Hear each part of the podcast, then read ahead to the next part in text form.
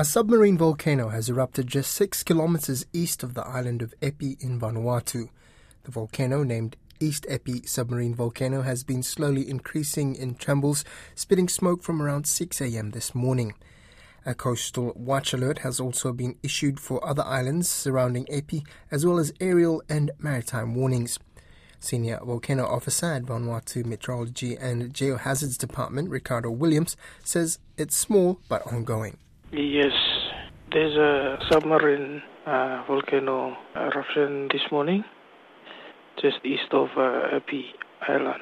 And was it massive? Is it, is it still ongoing? It's it's still ongoing, but it's not uh, too big. It's just a bit of steam uh, that started around six six o'clock this morning, Vanuatu time, and then uh, the, the volcano activity increased a little bit to uh, explosions that, that propel us to some hundred kilometers, but falls uh, within their uh, volca- submarine volcano.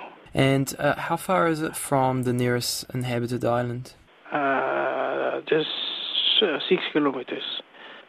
So it's just close to the Epi Island. And have you named the volcano yet? Yeah, yes. this volcano we call it East Epi submarine volcano. Are there any uh, warnings for maybe planes or any uh, tsunami warnings? We, we issued uh, well, information this morning. In, in our information, we mentioned uh, we gave, gave out advice to the aviation industry as well as the mariners to stay away from the east of the Epi Island region. And uh, also, we issue a watch alert to uh, the coastal areas of Epi and the surrounding islands for any possible uh, wave uh, that could be generated from a strong explosion. Is there any more information about this that you'd like to add? Uh, the Vanuatu Meteorology and Geohazards Department uh, monitoring the volcano activity closely through our uh, monitoring system, and we will issue any information on Facebook and also on our website as we collect more data. What, can it become bigger and more disastrous, do you think?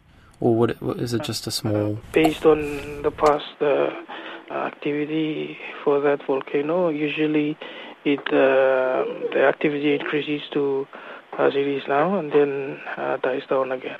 That was RNZ Pacific reporter Jan Gohol speaking there with Ricardo Williams.